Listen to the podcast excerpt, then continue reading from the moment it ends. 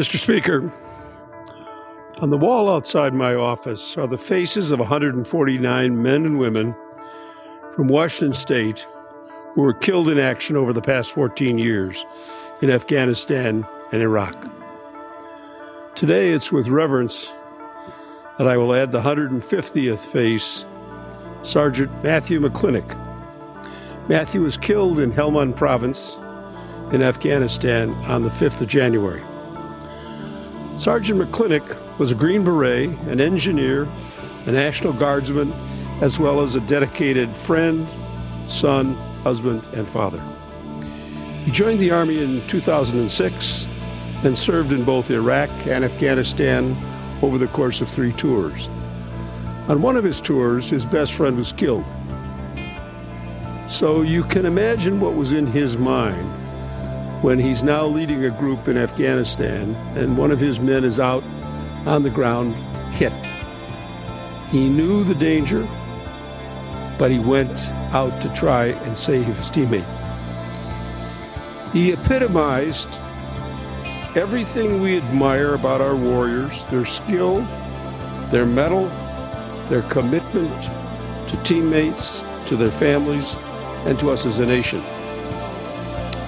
The loss of a promising, smart, steadfast young man whose devotion to family and country was freely given should not and will not be accepted without sorrow and respect. I had the chance to meet Matthew's wife, Alexandra, and their three month old son, Declan, on Friday when Matthew came back to Dover Air Force Base. Everything his family said about him and speaks of a man I would like to have known.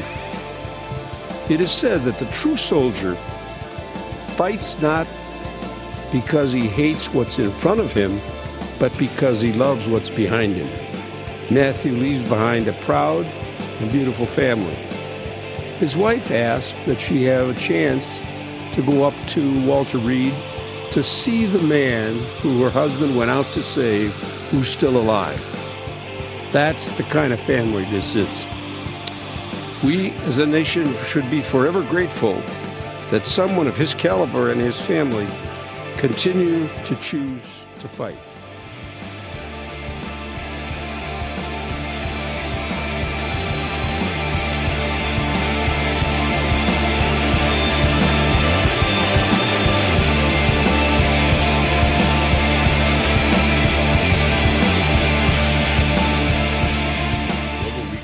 globalrecon.net, giving you the matter of facts. Welcome to the Global Recon Podcast. I'm your host, John Hendricks.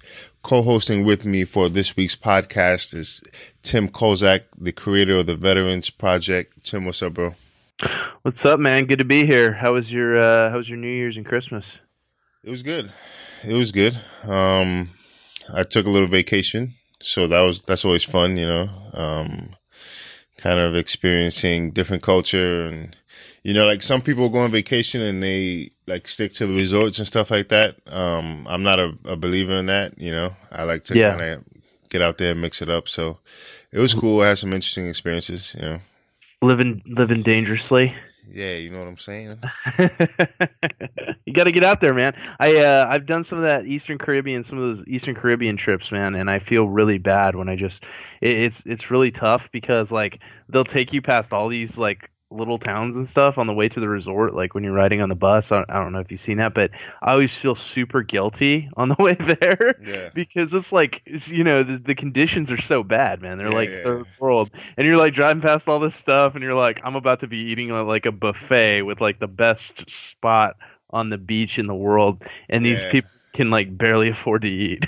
Yeah, I'm I'm sitting So at a bar in the pool drinking liquor. And like a mile away there's there's uh some kid that can barely like that barely has clothes. It's crazy man. It's the weirdest it's the weirdest feeling. Yeah. Yeah. that's good man. Glad you had a glad you had a uh, good little vacation though. It's awesome. Yeah, yeah. How was your holiday and uh, all that? It was good, man. Uh, you know, got got pretty much just uh, stuff that I needed. Um, you know, of course, didn't get the million dollars worth of camera gear that I wanted, but um, Yeah. you know, I'm hoping that I'm hoping that maybe in the next next five to ten years I can like kind of you know collect all that. Uh, but you know, right now I'm just uh, just getting by the, with the bare necessities, man. Just doing what I love, and and I've got a lot of good gear too. But you know, there's always more stuff I want. Of course, it's like a photographer curse right there. Right. Is uh, we always want to spend money. So, what, what do you use? A Nikon or a Canon? Yeah, I use a Nikon uh, D750, and it's uh, pretty much like top of the line for it's what most wedding photographers are using now. And I shoot a lot of weddings, so but I, I love it for all my portraiture needs. It it operates really well on in high ISO, so even when there's a lot of uh, when you know it, it's basically a light eating monster. So anytime like I'm in the dark or something, I don't really have to worry. And then I shoot this mainly with this 35 millimeter Tamron that I've just gotten. It's a 1.8, and uh, normally I'd want a 1.4 just for the extended depth. And but I but I like this lens because it's got uh, VC in it, so which is uh, which stops the vibration. So I can go down to like 120th of a second and still get no shake uh, in my photos, which is pretty valuable for shooting uh, like in. Motion. Oh yeah, yeah, absolutely, yeah. yeah. So I love it, man.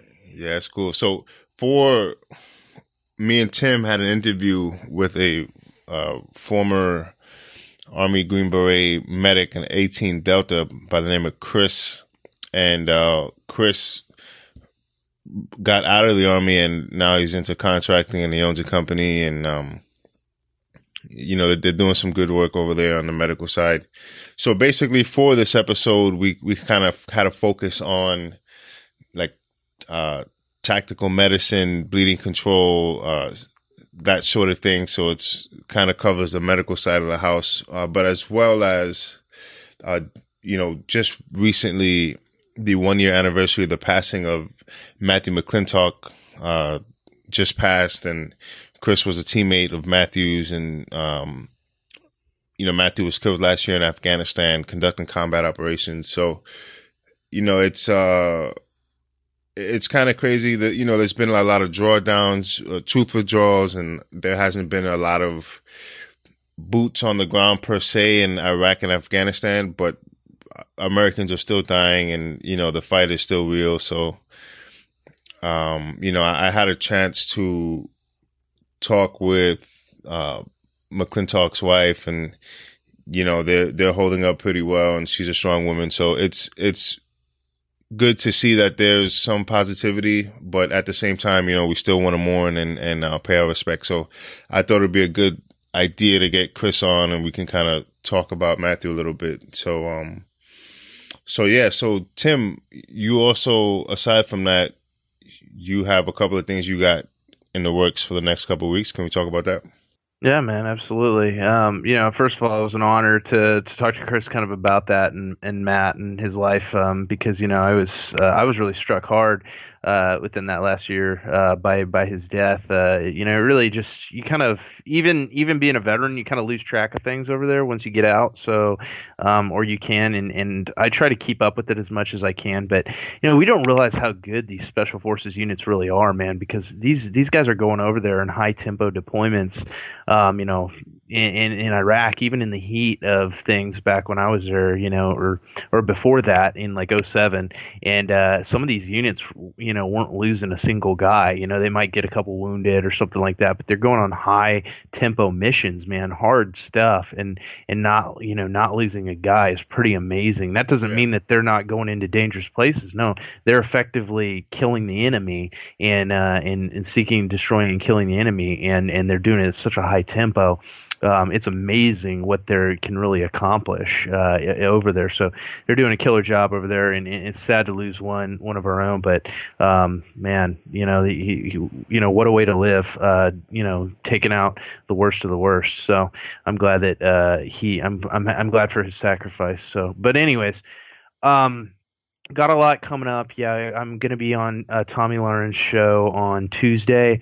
Um, it's going to be on the Blaze TV, which um, it's a paid for network, but you know you can go on there for a free trial. Uh, I'll also repost that from the Veterans Project page, the segment I do with her. But we're going to be talking about our event at Remind the Nation, um, which is going to be at Sundance um, January 23rd, and it's a private event. But we're going to have my uh, prints, and they're going to be 24 by 36s in metal. Um, it's oh, they're gonna oh, they're so cool looking, man. Um, and I don't just say that because they're mine. They're they're really just the printing is beautiful, and so my studio does a great job. I'm going to have some of my veteran project prints. Um, online and available in a silent auction format, and I will be posting uh, the links to those um, to those prints and my veterans will be as well so if you're in touch with like any of those guys like Bert Koontz or Tim Kennedy or Nate Boyers or Rudy Reyes. They're going to have those. They're going to be reposting those, and uh, we're going to try and get those auctioned off even before our night, the 23rd. So who knows? I'd love it if they go up on the wall and they're already sold. I mean, that would be awesome. But but we're going to have those. So 26 by 34s, and then we're going to have some 16 by 24s as well, which will probably sell for less, obviously, since they're smaller. But you know all the proceeds will go to the project and will go to telling more veterans stories. So it's just a good way to uh, be able to contribute. And where can people expect uh, to see this if they want to check it out? Yeah, so um, on the Veterans Project page, uh, we don't have links for the auction yet, but we will by by the time this show comes out. Um, we will have uh, these links available on the Veterans Project page on Facebook and uh, on my Instagram, uh, the Veterans Project. So so you'll see them there, and uh, yeah, it's just another. It's just a good way to get involved um, since. Uh, you won't be able to be there at Sundance. Um, it'll be a good way to uh, just help support. Yeah, so just let me know when they go up, and I'll I'll give it a repost so people can um, you know kind of spread it out a little bit. Yeah, I appreciate it, man. Um, well, I'm also I'm excited about that night, man, because you know Tomi's going to be there. She's hosting the night, but I'm really excited about my you know my friends and, and some of my closest uh, you know um, community get to be there. Rudy's going to be there. Uh, Nate's going to be there. Kirstie Ennis, Jacqueline Carrizosa. Uh, uh, Miley Cardenas is going to be there, and it's just going to be a great time for the project. It's going to be a great time uh, for uh, for veterans. Yeah, definitely. You know, and it's, it's cool to see, you know, how things like an event like this is able to shape around the veterans. You know, a guy like yourself, um, like uh, Zulu Foxtrot and Zero Films Productions, those guys, they're, they're doing great work. Um, you know, so it's, it's just cool to see how kind of in, in, in certain areas and certain aspects, you know, when we're talking about the arts, when you're talking about uh, creativity, photography, video work, you know, veterans are making leaps and bounds. You know, it's it's pretty awesome. Yeah, I mean, let's be honest. You know, we're not we're not like uh, you don't think of Marines and like infantry guys in the army like being at the forefront of creativity. You know, but, yeah, right, with um, a paintbrush yeah with the with the paintbrush or a, or a camera you know like uh, it's just it's kind of uh it's kind of funny and my friends always joke with me. They're like you've got like four different personalities dude. Like you you frighten me a little bit. But um you know, it, it is, man. We're we're really making inroads, and I think it's just a uh, show. You know, it just shows that um, we can really do anything we set our minds to. We've we've had that effectiveness built in. We've had that readiness built in to attack and destroy, crush, whatever we've got to do, and and whatever we want to do. So those skills that are built in, um, you know, that that we might have, we're really able, you know, to get out there when we think with positivity. We're able to get out there and truly be at the forefront of every industry that we want to be at. Um, and you know what's funny is um, I was kind of having a talk with my friend about this earlier, but you know, the, some of these organizations that are helping me out, man, are civilian run, and you know, we we need to be careful as veterans about the kind of inclusive behavior um, that we get into a little bit, where we only let veterans kind of you know help us out. There's so many civilians, obviously, 98 percent, you know, including yourself, John. Um, you know, look, right now we're on a podcast. You're a civilian, right? I mean, you, you, know, so so there's so many. You know, my my buddy Blake created both of my logos. I mean, guys are getting that logo tattooed on them now. Like you know, it's it's it's amazing. He's a civilian, never been a veteran, but he loves veteran and he wants to help. So what would happen, John, if I just shut him out and said, you know what, Blake, you're not a veteran, you can't help me, man. Like you know, get get right. lost. It's it's like you you you would be limiting, uh, you know, your scope and and kind of in a way your potential because to be honest, you know, regardless of what either anybody does, you know, if you're successful at something, yeah, you are the one putting in the work and putting in the time and, and, and that sort of thing. But at the end of the day, no one gets to the top of wherever they're trying to reach by themselves, you know, and if there are talented individuals who are motivated and driven, and they're willing to be a part of what it is you're trying to do, then in, in my opinion, there's no reason why you shouldn't try and include people and, and grow together versus, you know, trying to do it on your own or just with veterans per se. Yeah, and that's one thing you did a great job of, John, was reaching out to me and saying, "Hey, man, we can we can make something. You know, I've got something good here. You've got something good there, but let's come together and we can be more effective at this by helping each other." And and and you know obviously there's some things i'm not going to collaborate on you know. I've had other photographers reach out to me and stuff but you know my vision is singular and the way i see things. So obviously you know i'm probably not, not going to bring another photographer on because right. why the way i see things the way i write it, i can't change the message you know and and it will be changed if i bring another person in. And and that's not just selfish that, that's not selfish that's just the way i see things. Um you know it, it's uh it's the way I, it's the way i want to do things. So um you know, but we can collaborate in certain ways and, and help each other out. And there needs to be community. And we can't shut civilians out because, you know, look, 2% of us volunteered, you know, to go over there. there. So that means a whole 98% of other people out there, and a lot of them probably like you, that really just want to help veterans out. And, and, you know, we can't be closed minded towards that. And, you know, we've, you know, with this Global Recon podcast, you know, we're able to do something uh, really great together and not only that, help each other, help the community out as much as we can. You know. Right, because look, you know, a lot of guys will come on and they'll have some people are like, you know, they they're coming on to kind of maybe share a story or or talk about one of their brothers or something like that, and then some people have businesses and and all of that. You know, either if you're you're getting a story out about one of your brothers or you're trying to promote your business, you know, it's just another avenue for you to do that. So, um, you know, it, it's always a good thing. And, and I'm glad that, you know, it's growing and that you're involved and, you know, and that sort of thing. So, um, yeah, and you've got some things. You got uh, you got some. Uh, you're going to start working on those articles, aren't you? Here soon.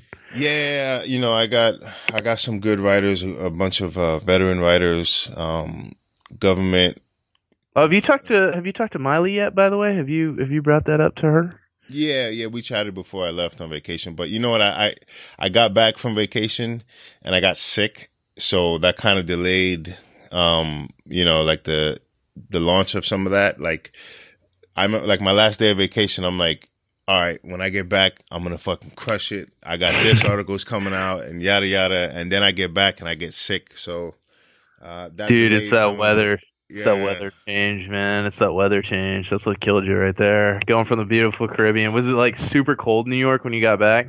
Um, I think that when I got back, it was like 40, but the la- the next couple of days was just like freezing balls, man. So, yeah, that's what got you, man. Yeah. Well, so. I'm looking forward to seeing those, man. I really am. I know that uh, that'll be huge. Uh, that'll be huge for you, and uh, huge for huge for Global Recon for sure. Yeah, man, I, got some good stuff, uh, and I got some, I got some good stuff that I've been working on, and then I have some good stuff from some really talented uh, veterans, uh, and and international too. So there's gonna be stuff from veterans from allied nations as well. So it's not just gonna be Americans. You know, it's, it's gonna be cool. Um, I wish I wish we would do a little bit more of that in our community, and and um, I feel like we get a little close-minded sometimes with that. And not not a you know not against anybody that that just stays on the american side you know that's fine. But i just wish we would expand a little more because i've got so many friends over there that you know especially in england that sacrifice so much man and and in australia too. And they come back to you know very kind of adverse situations you know where they don't get as much support as we do. Um yeah. you know my, my buddy jack was in the grenadier guards and he did like four tours of helmand province each one seven seven, eight months, lost a lot of friends, man. And and he would tell you like, man, you guys are lucky coming back to America because in England, you know, it's like our Vietnam. They don't give a crap, man. Like, yeah. you know, don't care. So, um, yeah, I want to I want to reach out to those guys as much as possible, and I'm glad you're doing that. Yeah, because you know a lot of a lot of those guys are making, like you said, making incredible sacrifices and and going through a lot. And it's funny, not funny, but it's kind of a common uh, theme that I'm learning about as I've made some friends in the UK and Australia. Like they all have a, a similar uh, viewpoint where they feel like they're not that appreciated over there versus. Uh, you know, I even uh, Chantelle Taylor, who's been on the podcast a bunch of times, and, and you know, she she said it like when she's in the states and she sees like you know they're driving through a neighborhood or whatever it is, she'll see like a bunch of American flags hanging off of people's houses like proudly, you know, and then she's like, and she, and she gets proud because of that, you know, she served with a lot of Americans and, and worked with a lot of uh, Americans overseas.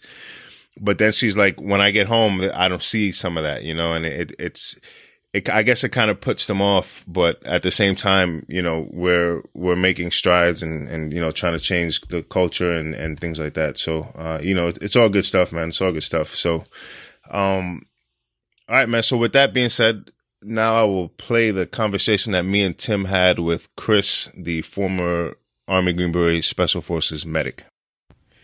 Hey, what's up, guys? We have a special guest who's back on the podcast for this week's episode. Co hosting with me is Tim Kozak, the creator of the Veterans Project. Tim, what's up, brother? John, thanks for having me on, bro. Good to be with you again, man. All right. Thanks for coming on. So, our special guest for this week's podcast is Chris. And Chris is a former 18 Delta uh, Army Special Forces Green Beret medic. Chris was on the podcast previously, like early on. And um, Chris, it's good to have you back on. What's up, brother? Hey, it's good to be back.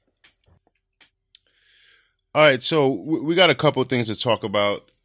Um, I think, you know, first and foremost, yesterday was the one year anniversary of the passing of uh, Matthew McClintock, uh, Army Green Beret. He was killed in action in Afghanistan a, just about a year ago. And when it happened, I remember learning about it. And we, we had gotten his name, but obviously we didn't want to put anything out until the family was notified and until the DOD officially released the name, you know, so we kind of sat on it. But, you know, it turns out, Chris, that you were actually friends with McClintock and you guys uh, served together uh, in special forces. Can we talk about that a little bit? Sure, I'd be happy to.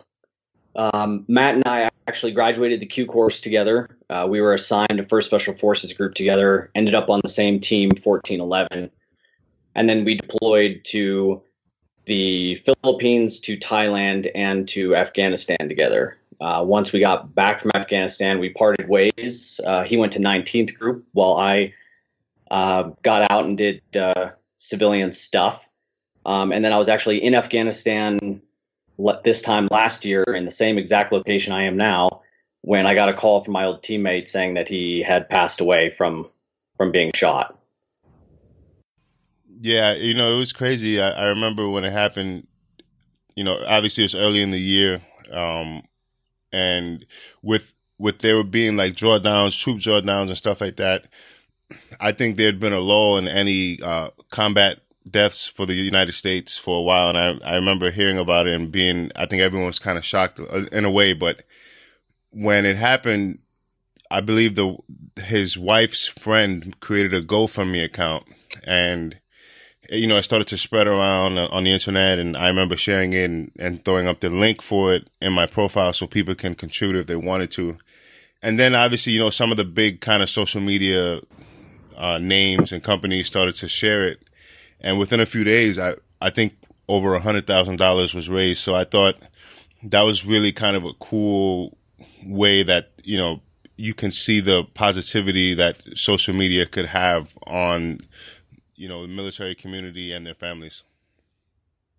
Yeah, that's a, a very good point. I mean, it was an incredible response to his death. I think that everyone was extremely shocked to hear about it. I mean, especially for SF guys, we hear that an SF guy dies. We know that a lot of SF teams are still in combat, despite what a lot of the general perception of the public that we're in a, a non-combat role. Uh, we know that we're still in combat all the time. So when we hear that somebody's been killed in combat, I mean, we always just jump to, oh, oh God, I hope it's not one of my friends, or it's not somebody I hope, or I hope it's not somebody I know. And unfortunately, this time around it was. And, you know, as much as that hurt and as much as we understand the risks, being able to see that kind of response from not only the SF and the military community, but from the the entire United States and the the amount of shares and the amount of uh, attention it got on social media and the response on the GoFundMe page has just been, I mean, it was phenomenal. And then well, even more heartening has been the follow-on response. Uh, not only the the money raised, but you know, just recently, um, I got in touch with, or somebody got in touch with me about how old teammates and new teammates um, who have checked into his old unit have been taking care of his house, have been watching his uh, his son, have been house sitting, so that his wife can continue to go to these events and still be a part of the community and still feel rightly so that she's part of the community and she will be for her whole life. And that's uh that's you know i think one of the things chris for me was you know when i heard it you know i, i'm always of the realization that you know stuff is going on over there but i, I think it doesn't really hit the public. You know it's amazing like the power of the image and i i think it was the first thing that really struck me like you hear about guys you know still rocking and rolling over there and, and doing their thing but but i saw that image of um, him holding his baby, and you know just the fact that he had been there, um, you know, been home, you know, not not not long before that. It was just such a powerful image, and and man, it was painful to look at. I mean, I remember having to walk away from my computer, like, ah, man, that was tough. So I'm uh, I'm sorry for your loss. I can't imagine, and and I know that loss hurts the special forces community, but but you know, it really is amazing how, you know, we we really don't realize that there's still stuff going on over there cuz cuz there is. I mean, there's there is and it's very real still. It is very real and you know, one of the uh, things that I always heard towards the end of my time in SF was, you know, we've always prided ourselves on being the quiet professionals. Um, and I know that word gets thrown out a lot, but our leadership was actually telling us, you know, hey guys, you know, it's it's important that we we still maintain being quiet professionals, but for so long we've been the silent professionals. Uh, we're so quiet, we do our job so under the radar that people forget we exist. And you know, in terms of this global war on terror and a lot of what we do, unfortunately, sometimes we slip so far outside the public radar that unfortunately it takes somebody getting killed in an un- really unfortunate scenario like this to kind of bring it back to the the foreground and remind people that we are actively engaged in this war on terror and that there is still a war going on around not only there but uh, around the world. I believe seventh or third group just lost a guy not too long ago in Kenya. Um, I mean, there's there's there's a huge in international conflict going on, and unfortunately, that sometimes the only time you ever hear about it is with the death of a of a very good guy. Yeah, yeah, absolutely. Um, so, Chris, you know you you had a your career in the army. You spent all of that in SF. I did. Um, I was an 18 X-ray. Uh, came in having wanted to join the Special Forces community ever since I was in college, hearing about it from one of the original SF guys who served under Aaron Bank, who was oh, wow. ended up being one of my uh, uh, good professors uh, and mentors there. And then, uh, so I went to First Group, spent my entire SF career in First Special Forces Group, uh, and then got out in 2015. Tried to do the civilian uh, job application process, got a few interviews with some tech companies, tried to really sell myself as a as a uh, kind of a consultant, as that's where I found myself kind of transitioning the best into. And I think it was a mutually agreed upon thing after about six months that I just wasn't ready for it yet. Um, looked into something that was kind of a halfway point, found a really good contracting gig, and have uh, been lucky enough to be successful at that ever since. So you your your entire time as a Green Beret was as an 18 Delta. And for anyone who doesn't know, most of the audience probably does. 18 Delta is a highly specialized uh, special forces medic, and I believe that all of the special operations units within the United States sends all their medics to the same course, and I believe that course is ran by the 18 Deltas, if I'm not mistaken. That is correct. We do have um, some Navy SEAL um, IDCs. Uh, basically, all the special operations guys. It's primarily 18 Deltas who run it, and then they also have some select other special operations guys who have been qualified who run it. But it's a it's a jointly run course out of Fort Bragg. Um, the Joint Special Operation Medical Training Center, the Navy um, and the Army run it concurrently, and it's I mean it's the world's premier medical facility, and it man they put you through the wringer, but they do produce the world's best medics. That is for sure. You know, it's interesting, Chris. I uh, had a uh, actually one of my projects is on a guy, uh, Bert Kuntz, and he was an 18 uh, Delta as well, uh, working on a SIF team. Um, and um, I just wondered how important, and it's something that I talked about with him was the importance of cross training your guys. And so I want to know how how important was that to you? Because I remember my infantry company, our medics, like I was very intent. I was a team leader. I was very intent on having my guys um, you know, and and they'd get pissed off at me, of course, you know, because it would eat into their free time a little bit. But you know, we we'd get over there with the medics, and we'd spend some time with the with the medics, you know, kind of cross training. And so I always wanted to make sure my team was ready. But how how important is that for unit readiness for for even for you guys, you know, going over? You know, it's it's funny because as a medic, you almost feel bad when you have to tell people, hey guys, today's cross training is going to be X, Y, or Z medical wise, because it takes away from the bullets and the explosions and the breaching and what you would consider to be the fun part of being in the military. And, you know, luckily for us, we, one of our first overseas um, six week kind of training exercises, we got assigned to teach a TCCC medical course to the Thailand Special Operations Police. And luckily for us, it was in Bangkok. So, real tough assignment there.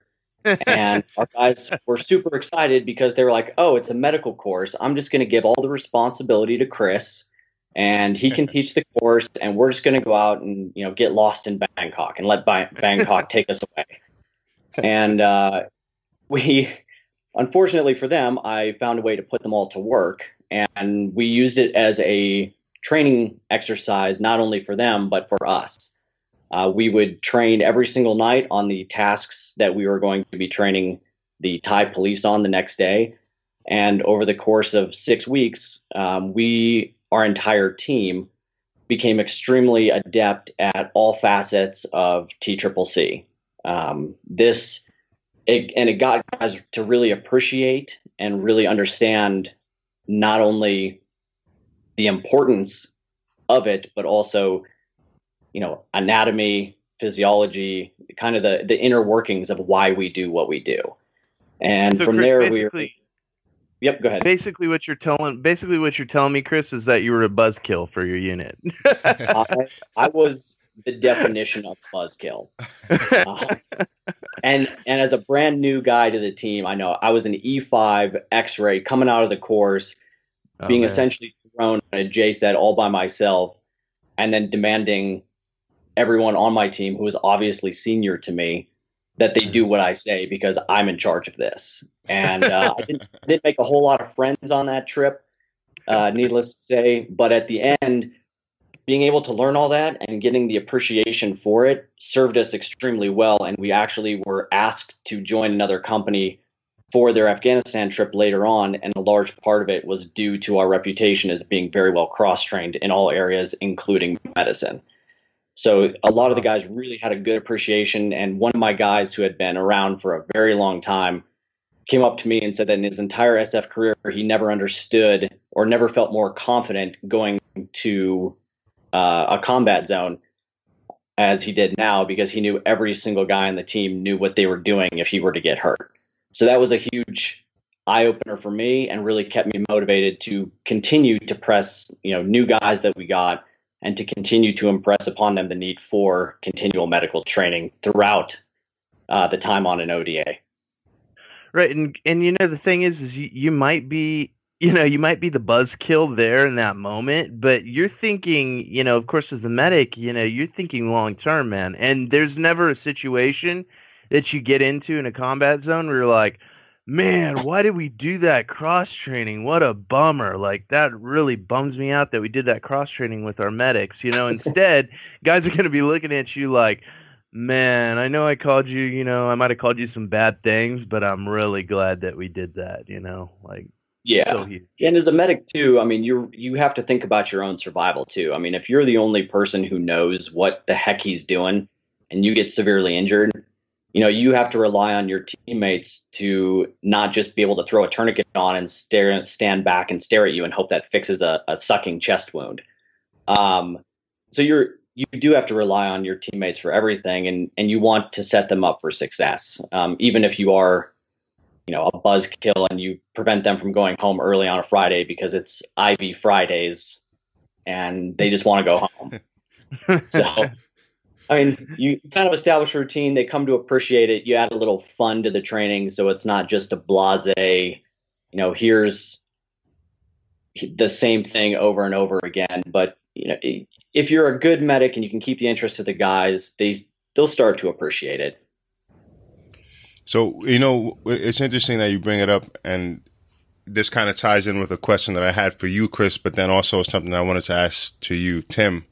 So you know, with this global war on terror continuing to to uh, be fought globally, the the number of fatalities on the battlefield have decreased, and the number of wounded soldiers coming home have increased, and a large part of that is due to the well, there's several factors, but one of them is the ability for all of the guys on a team to be able to properly uh, handle bleeding control at, at, least for a time until they can get to a surgeon and or or you know to the next level of, of medical care.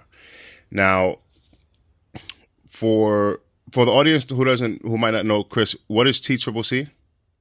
It's tactical combat casualty care. It's providing the right level of medicine at the right time in order to ensure maximal survivability. Okay. So essentially, it's it's doing just enough at the right time to keep them alive to get them to a higher level of care. Right. Okay. So now, obviously, there's been some advancements in, in the medical procedures and and uh, medicine and things like that, equipment.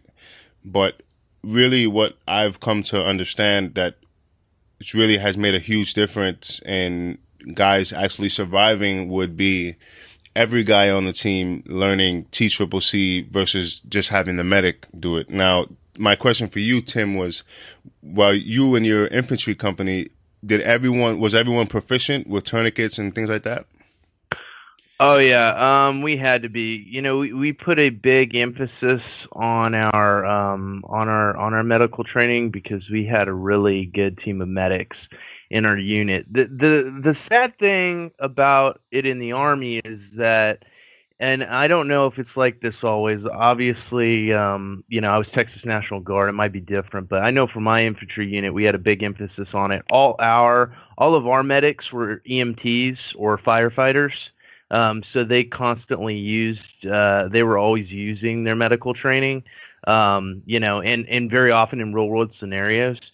So they were really proficient and and just you know we called them you know we called them beast mode because they were always working out like when they weren't. So th- these dudes were just like yoked and, and ready to go all the time. And I was like, man, if anybody comes up on our medics, they're gonna be scared. They're not even gonna know they're our medics, man. It's crazy.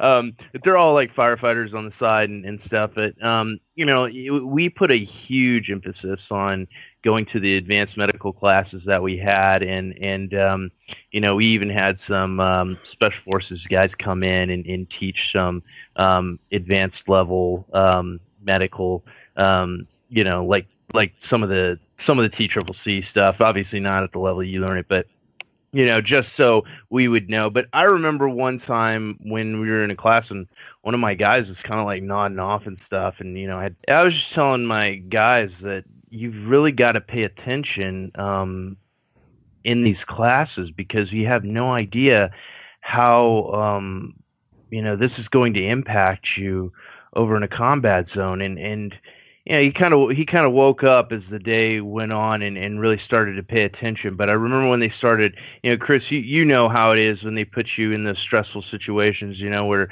for us, you know, we're, we're getting yelled at and they're yelling at us to, you know, uh, control breathing, and it's just, you know, they're putting you under that stress. And at the time, you're going, man, is this really necessary? You know, but um, you know, and you get into a situation like that, it becomes so necessary. Um, and and so we did. Yeah, we we our unit put a ton of emphasis on advanced medical care and and you know and eh, you know just enough to where we could get them like you said into surgery but that that was such a major emphasis in our unit i'm really glad it was um, it, it's it's huge over there yeah, being stressed out and still being able to perform. I mean, I've seen guys freak out far more often during medical scenarios, especially when their friend is hurt, than they do in an ambush or a gunfight.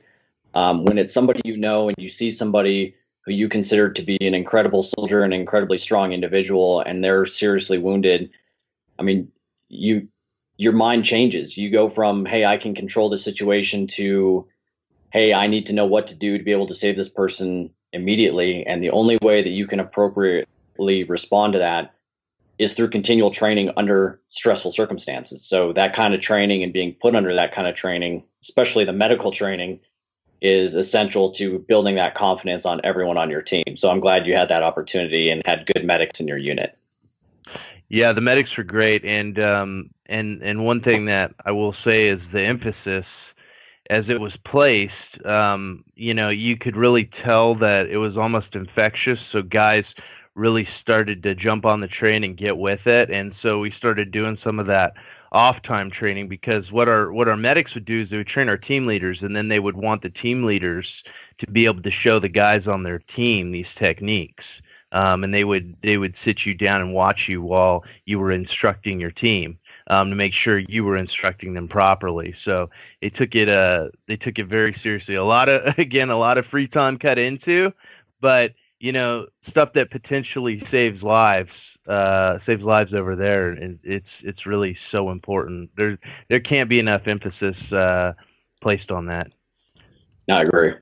So, Chris, you typically any uh, special forces specifically, and a lot of times in the media, people will say you hear the word special forces to refer to a Navy SEAL team, but uh, technically, special forces only refers to Army Green Berets, and a lot of people seem to jumble that. But uh, for anybody who's going through the Green Beret pipeline, who's trying to graduate through the Q course and then uh, and, and that kind of thing, it's typically a long journey. And I know for the 18 Deltas, it's even longer. Is it typically like a two year period of training? Essentially, yeah. If you want to go through the entire SF pipeline as a medic, you're looking at a minimum of two years. Um, most other MOSs, uh, unless they've changed recently, they're around 13 weeks. Um, the 18 Delta course is 46 weeks, uh, plus additional weeks built in for uh, vacations, the Christmas break, etc. So, I mean, you're looking at a full year of schooling if you make it through on the first try uh, before you can be certified. And to be honest, it could it could be even longer because that course packs you with information, but none of it is fluff. None of it is unnecessary. Uh, when you walk out as as an 18 Delta or as a as a Ranger medic or as a Navy SEAL uh, independent duty corpsman, you honest to God feel like you are the most prepared you will ever be in your life to save the life of a fellow uh, service member, and that is it's the best feeling ever and you feel like you've earned it, but you're also wanting to go out then and start proving it. Um, so it's those 46 weeks are absolutely necessary to produce the kind of, of medics that the special operations community produces. Yeah, and from from talking to you know some of our allied nations medics, um, infantry medics, special operations medics, they've all had things to say along the lines of you know the the special operations medical community in the United States was very generous in, you know, like guys would come over here and, and train at the uh, 18 Delta course and they would have very good things to say about the advancements that were being made on the American side, but how they were willing to share this information with our allied nations medics and how it was really making a huge difference.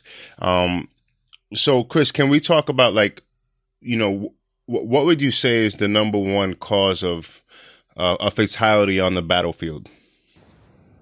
Well, so going through the course, they tell you that you know there's a 90% of the people that you see who are wounded are either they're going to fall into two categories.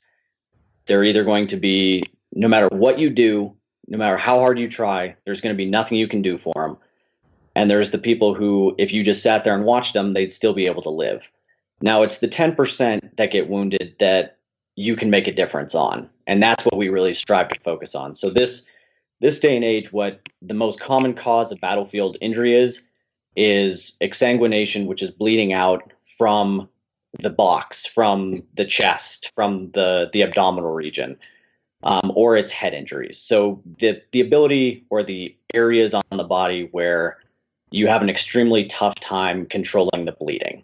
Um, we've focused so much, we've come such a long ways from the Vietnam era where I think it was some crazy stat where we lost 3,000 individuals simply from bleeding out from extremities. Um, we don't have almost any extremity deaths anymore, bleeding out from extremities. Um, the vast majority of bleeders now, or the vast majority of battlefield deaths now, are from massive torso trauma and head injuries. Uh, that is how my 18 Charlie uh, died in 2013, James Grissom. Uh, he was unfortunately shot in the head, and that is also how McClintock died, was shot in the head.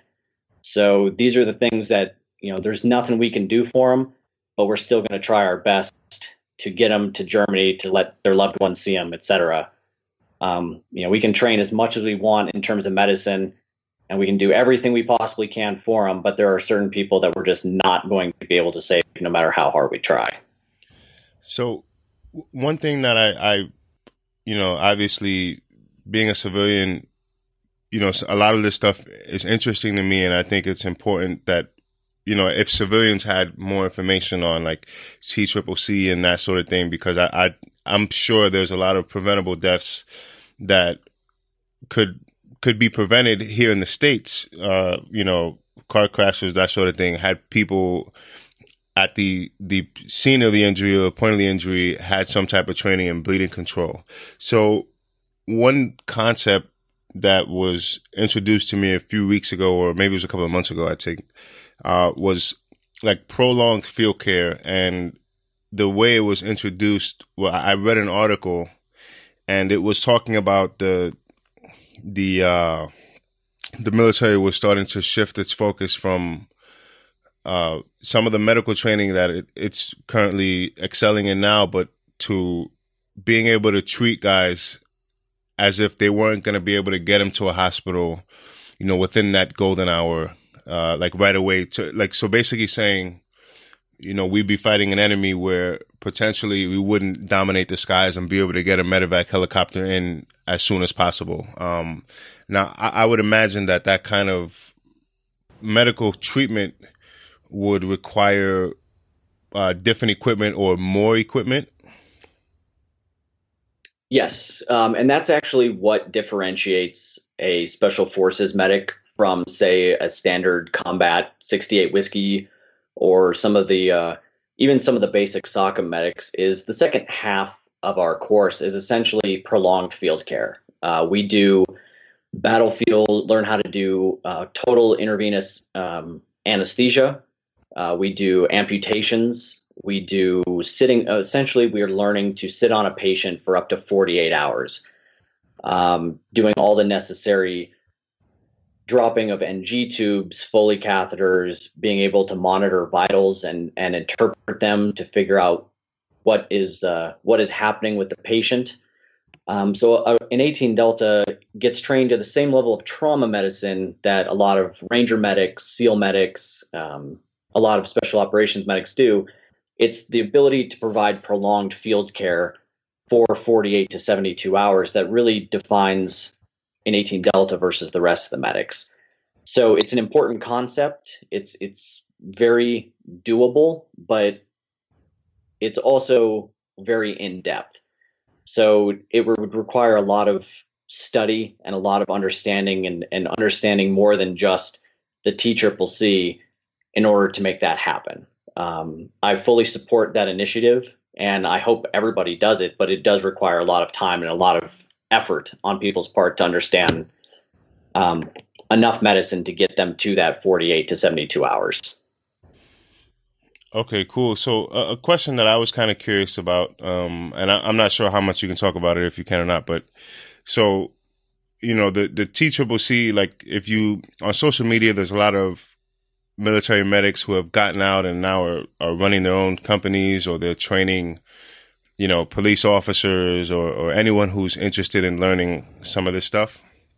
And mm-hmm. you you see a lot of like you know, guys placing tourniquets on people's legs, on their arms, that kind of thing. Now, you said one of the uh, number one uh, reasons that people were being killed on the battlefield was like a, a sucking chest wound, right? Now, obviously, you can't throw a tourniquet, or, or maybe you can, on someone's chest in, in order to try and uh, stabilize them long enough to get them to a surgeon or something like that. How how does that work? Well, what mostly kills people is actually the uh, bleeding out from the torso. So let's say okay. they have a blast wound that takes off their legs, and there's no way to put a tourniquet up in where the intestines or the abdominal cavity is. So that's generally what kills the most people. Um, there are still people who are dying from sucking chest wounds from the inability to recognize a collapsed lung and which leads to compression of the heart, which leads to, I mean, someone essentially dying from a preventable um, injury. Now, for too long and for many, many years, the common perception was, you know, tourniquets are a last resort. Don't put on a tourniquet.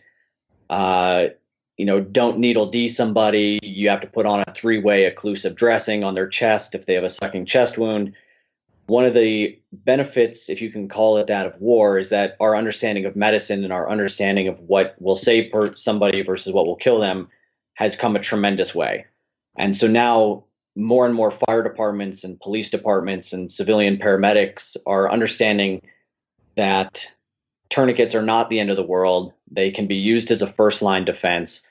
You can put a four way occlusive dressing on someone's chest and then needle D them as many times as necessary um, and these are all common level one tasks. These are not 18 Delta tasks. These are, you can teach this in a week long class and feel comfortable doing it. So I think that's been a huge advantage of the progression of military to civilian medicine is that the lessons we're learning have become integrated with civilian paramedic um, stuff and it's ended up saving a lot of lives. And it's I hope that we continue to do that because the medicine's there. It just needs to get pushed out to everyone who's willing to listen.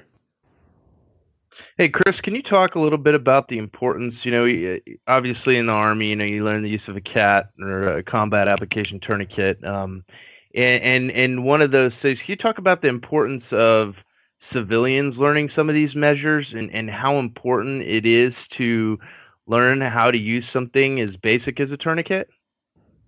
Yeah, absolutely. I mean, I before, and I don't know if this is bad luck or good luck, but before I went to the medical course, I had never seen a serious car accident. Since I've been a medic, I've been first on the scene at three of them. Wow. Actually put on a tourniquet on somebody. So, I mean, it's it's very relevant and this is what I do when I teach um, friends and family who have asked me is I say, you know, how much is is your life worth? How much is your friend's life worth to teach or to learn for 30 minutes? Because just a basic understanding of how the body works and what you can do in the most simple way can make the difference between life or death in everyday scenarios. And especially, I mean, yes, it's still rare, but active shooters and the constant threat of terrorism or just anything that happens in our day to day lives is making it more and more susceptible to where you know, an average everyday citizen may be called upon to save the life of another person. And, you know, taking a day or a week to learn some basic tourniquet skills or some basic anatomy skills to understand what's going on in the human body is, I feel like, a necessary skill to have, especially as a parent or, you know, a spouse or anything where you have people that you love. you're essentially just not taking care of them if you can't learn the basics on you know in, to help them in an emergency so that's just something i really press upon um, i've been teaching my family uh, i've been answering a lot of questions on my instagram account about the importance of it. It's just it's an extremely simple and effective tool to control the vast majority of injuries you're going to see on an accident site and it seems like some of that cross training or, or, you know civilian training has become a more obviously as the wars have gone on longer and there's been more people that have come out of those uh, come out you know gotten out of the army or left you know left special forces and gone on to teach uh, civilian courses or courses that um, you know uh, help help first responders. How how um you know, how much of an increase have you seen in the uh, civilians uh, reaching out and, and wanting to get trained in these in these applications? Oh, it's been huge. And what's been good is that a lot of former SF and Ranger and Special Operations medics have really they're very passionate about the art of teaching medicine as well as explaining it and getting out there and making a difference in the perception of trauma medicine in the civilian market. And more and more civilians, I had a civilian or a EMT paramedic just contact me from Florida recently and say that his his fire department finally switched to tourniquets and he was wondering what I thought about that. And you know, I told him, "Hey, it's long overdue. You guys are going in the right direction. Um, here's some good resources for you to go to to you know, if you have any doubts um, the, the best thing about medicine, and this is how I actually introduced the class when I was in Thailand, is that there's nothing about medicine that is secret. There's nothing classified. There is nothing that I cannot share with you that I've learned through success or failure in regards to helping you do the best you can to save the people you love. And you know, there's the the army or the the military is not hoarding all of this these lessons learned from war civilians, paramedics, uh, everything we've learned is out there, and it's just up to us to, I mean, to break bad habits or to to get through to people who have been told their whole lives, you know, tourniquets are bad and all this um, disinformation. So more and more medics are getting out there and and spreading the word and trying to break through these barriers. And I think within the next five to ten years, I think we're going to see a dramatic increase in the survivability of civilians as every fire department and civilian entity starts to adopt the full TCCC guidelines. How important, um, you know, how important because in an infantry company, one of the things that we're big on, um, you know, period, is just making things instinctual so that you know, response in combat is it, it, becomes something where it's instinctual, like mag drills, like you know, anything like that, where you know, shooters reflex drills, where you respond to aggression with aggression and you don't think about it too long because because once we get into this mode where we think too deeply on something obviously it changes the scenario or the situation. How important is it to just repeat these things over and over again? I mean i'm kind of answering my question um, you know, um, but how how important is that to make it instinctual? It's extremely important. Um, just like all skills that we learn, if we don't practice, um, they become perishable. So what we used to do on my team, and I don't know how it would work well with others, um, but there would be times where I would set up a massive trauma scenario in my team room in the morning, and when guys would come back from the gym, I would throw a tourniquet and a med bag at them and be like, "Hey, man, you have a patient in there who's bleeding. Go assess them and do a complete head to toe." And it would completely catch them off guard. They were not in that mindset whatsoever, and they would have to go in and under supervision, they would have to address all the major issues going, you know, the entire March algorithm, and I would assess them and tell them, "Hey, man, like you obviously forgot this, this, and this. Now I know what we're going to do for team training on Friday." And so guys started to take it seriously. They started to really pay attention, and it's one of those. If you don't practice, you're going to lose stuff. And as a medic, or especially um, knowing that we were going to be in combat soon, there's really no excuse for not staying up on your skill set. Um, even knowing the basic March algorithm, you know, massive hemorrhaging airway, respirations, all that, um, just knowing that basic thing can get you through 90% of all trauma scenarios. So once that happened and guys really start to get drilled in and toned in on that, then we you saw a big change in guys. They started to become very confident in what they were doing. And the next time I had a trauma scenario for that, they didn't get that bug-eyed look of deer in the headlights. They just reacted and they did very well. And that's I think that was the point I knew that we were ready to deploy from a medical standpoint. So, Chris, can you share a story with the audience where, you know, perhaps like on deployment or something, where you were in a scenario where you had to treat uh, maybe one of your teammates or a guy that you were on an operation with? Sure. Um, this actually happened probably within the first week that I had set up a VSO site in Afghanistan. We were in Orgun province, uh, near the Pakistan border, at a VSO site, far away from everything.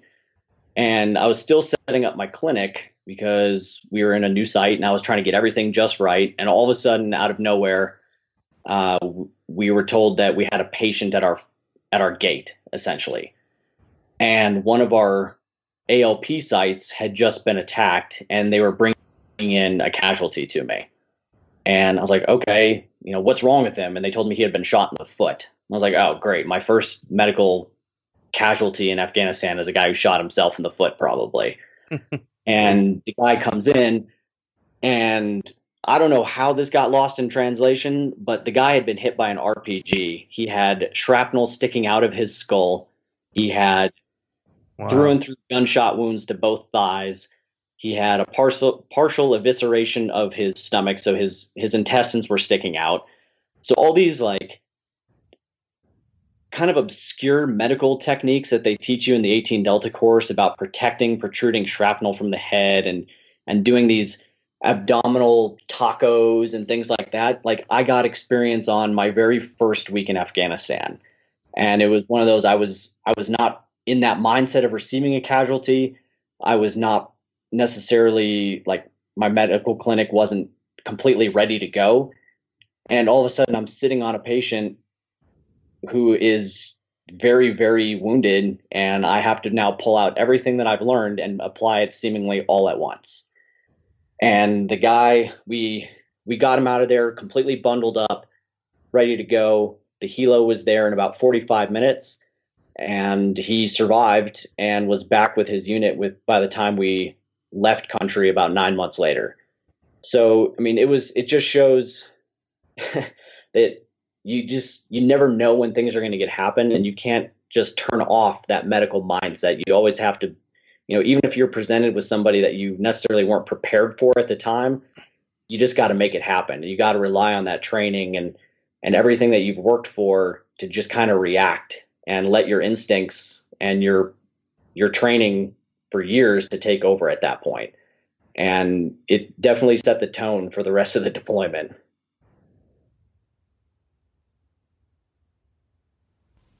Uh, and and just for for the audience who might not know, what is a VSO? I'm sorry, VSO is Village Stability Operations.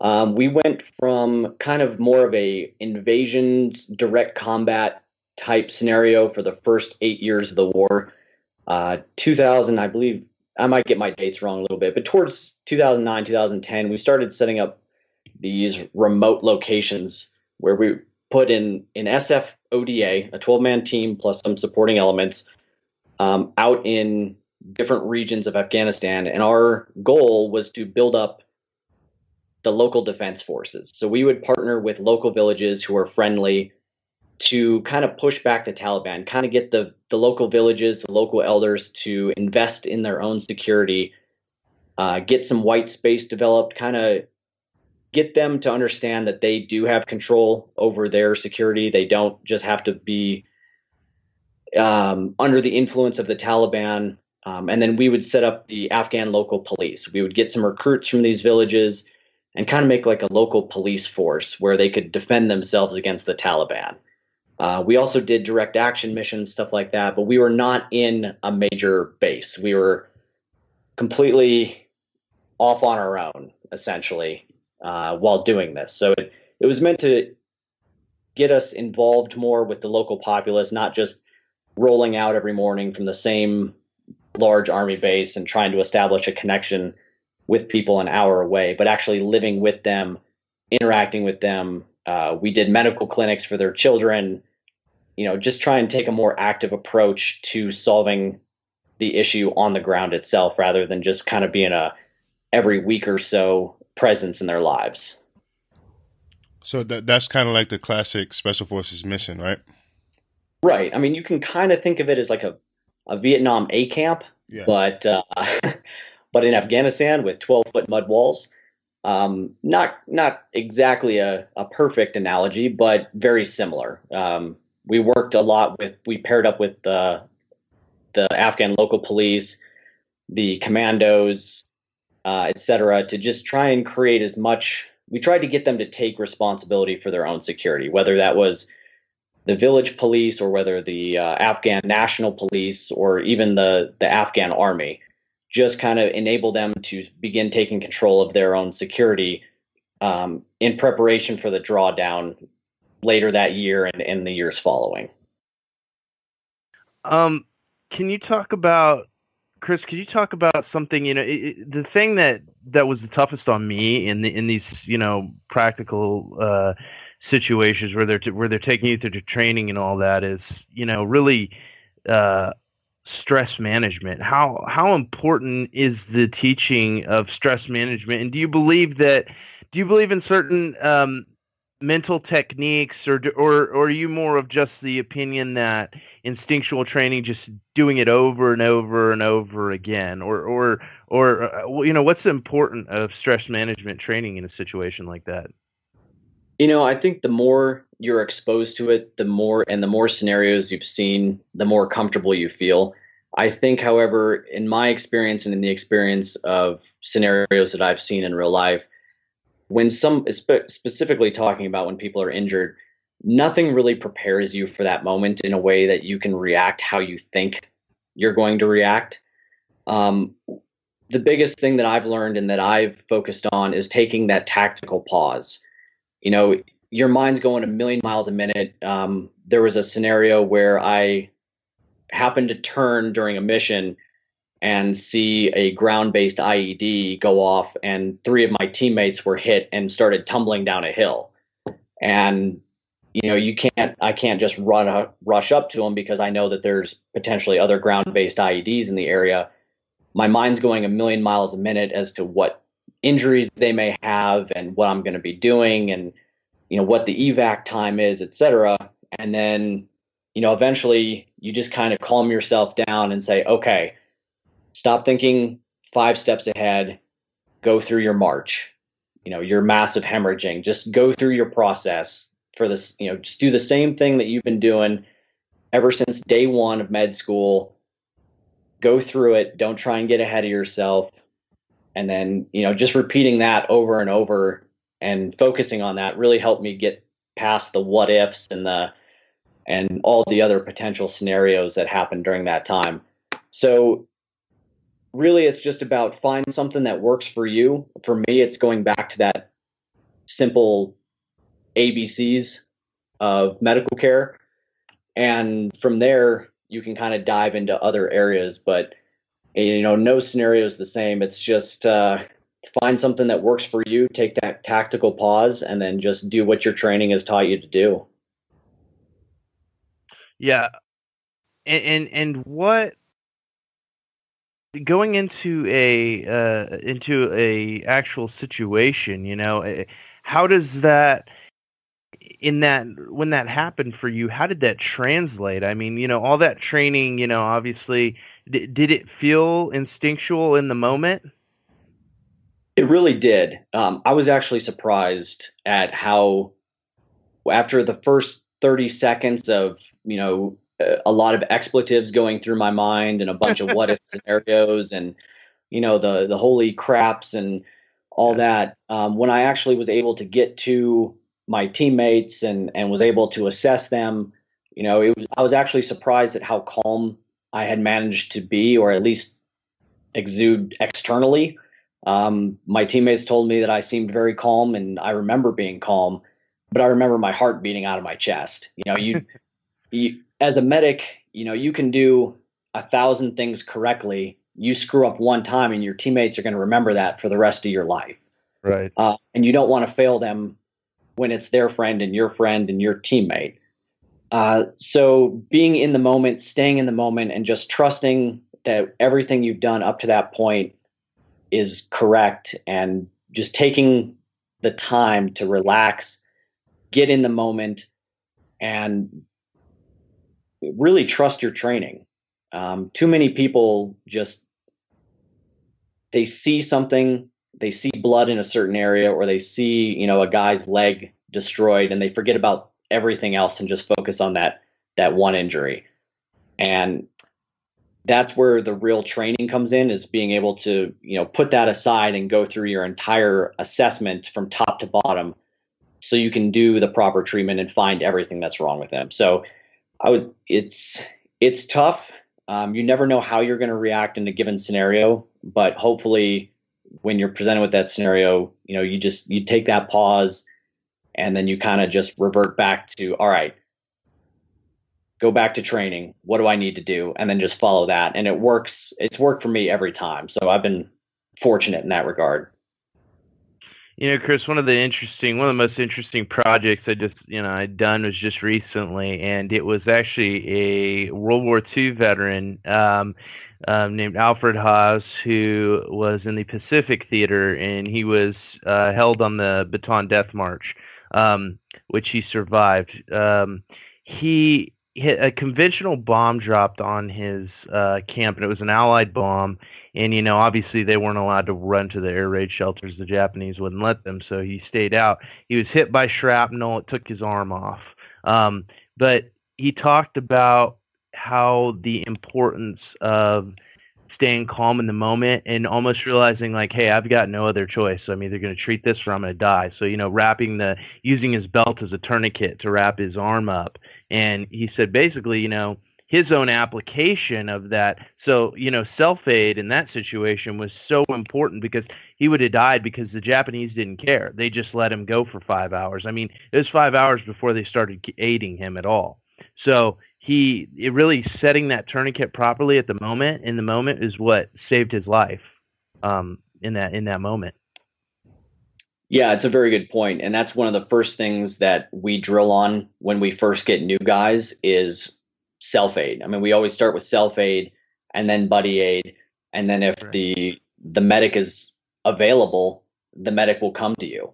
But you know, if you're trapped behind a wall and rounds are going off, and I'm not running out into active fire to try and get you if you've been shot. Like you've got to help yourself because I'm going to become another casualty, and now my teammates are down two teammates and one of their medics, you know. So it, it, buddy aid is extre- and self aid is extremely important. And you know, we train offhand. We train, you know, one arm, two arms. You know, how to do through the right loops on the legs, um, and getting guys to not just go through the motions, but also to understand what's happening to their bodies. You know, if you have a a nick in your chest cavity and 20 minutes later you realize you're having trouble breathing you can recognize that without me doing an assessment that you might have a collapsed lung and be able to speak intelligently on it or to be to potentially to be able to needle D yourself.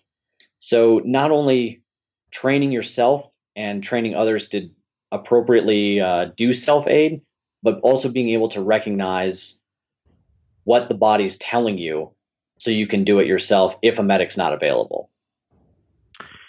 Yeah, wow, that's you know when you're going through those through those uh, classes, um, you know what what what was for you what was the number one thing that you learned in in in all that i know there's a lot there's so much information but out of all the information that you learned what's the what's the one thing that really that's really stuck with you the most through all your training? I think the biggest thing was that the body is an incredible incredible uh, thing that is going to do everything it can to fix itself and kind of trust it and know that even a simple intervention, you know, you don't have to do a million things necessarily to keep someone alive. Your body is going to do everything it can. It's got these amazing built in mechanisms to save itself. And as long as you can understand the basics of medicine and be able to stop the bleeding, you know, recognize a, a the need for an upgraded airway, uh, things like that, the body is going to mostly do the rest of the work. And that is something that I really press with my guys is understanding a lot of that and understanding the anatomy and physiology to a, on a basic level of saying, hey, you don't need to do 15 interventions on this guy. Do this and this and let the body fix itself. And I think that's been one of the biggest eye openers for me is just how incredible the body is at being able to regulate and fix itself. And we're only here to do enough to let the body do that. Right. Now, uh, talk about the transition a little bit. You know, you've moved into a different role. Um, you got not out of you gotten out of special operations, obviously. But how has that training now helped you in the world that you're in now? Well, you know, when I got out of the military, I think I did what a lot of people do. And I told myself, all right, you know, you're going to relax. You know, take a couple months. You've been deployed or in training 10 to 11 months a year for the past X amount of years. Take time to go see family. Take time to get to know your friends who you've neglected for the past five years for no reason other than you've been gone this whole time. And, and just kind of, just kind of take time for yourself. And uh, day two, I was like, this is this is terrible. I need to find a job. This is awful. Um, so isn't that like all you guys? Isn't that like all you guys special operations guys? You're like out for like five hours. You're like, oh, I got to do something right now. Oh, yeah. I, I, felt like a complete hobo. I mean, there was just I, like a waste of space. Like I was a detriment to society. Um, so it was it was kind of a trying to find a good civilian job that fits with what you've been doing is very hard to translate. Um, a lot of civilian companies these days, rightly or wrongly, don't really understand what military members and especially special operations members can bring to their company. So it's very hard to write a resume or write a cover letter that says, hey, I would be perfect for your job in X, Y, and Z because I have these experiences. And trust me, they translate, but I don't really know how until you interview me and I can tell you. So it, it's very hard to break that threshold of trying to translate what you've done and the experiences you've had and the problems you've worked through as a soldier in Afghanistan or in the Thailand or in the Philippines or wherever you may go and try and convince a hiring manager at a big global 500 or you know corporate 500 company to be like hey i'm a perfect fit for you in your little den of nerds or whatever it may be um, to really be a good fit. And by saying den of nerds, I've probably established that I'm not a good fit. But um, it, it is it was very frustrating. You know, all these jobs that I I looked at and was like, hey, you know, this would be a perfect fit for me. I really think I could do well. I was either not getting a call back on or just never heard from them. And, you know, it started to get frustrating. I knew I had value. I knew I had worth to bring to these, but it also made me think that, hey, you know, I really miss the camaraderie of, of guys similar to me, and maybe I'm not ready to totally give this desire and this ability to do this, you know, the medicine or to serve overseas up. So I looked into contracting thinking, ah, you know what, let me just let me take a look at this and just kind of use this as a transitional job, kind of work civilian, but still in a military mindset. found something that uh, I really liked, um, and came over here, and it was super interesting because my my last trip over here, I opened the door to my room, and the guy next to me opens the door to his room, and I look at him, and I was like, "I recognize you," and he goes, "Oh, you do?" He was my selection cadre when I went through SF selection. Wow. And Wow. he, was, he was the bane of my existence. Uh, he was the guy who you kind of kept your head down when you were in selection and just prayed to whatever God you believed in that he wasn't your team week uh, guy because 16 guys would go out with him during team week and only six or seven would make it back. The rest would quit or be broken. And, um, I remember in selection one time, and we were we had to carry these sand. We called them sand babies. They were these giant sandbags, and I nicked the ground, which we weren't allowed to do. And he just looks at me and just said, "You proud of yourself? You failed everyone." And uh, I, I remember that for the rest of my time. I was like, "Well, I'm not getting selected now. Uh, this has been a fun ride."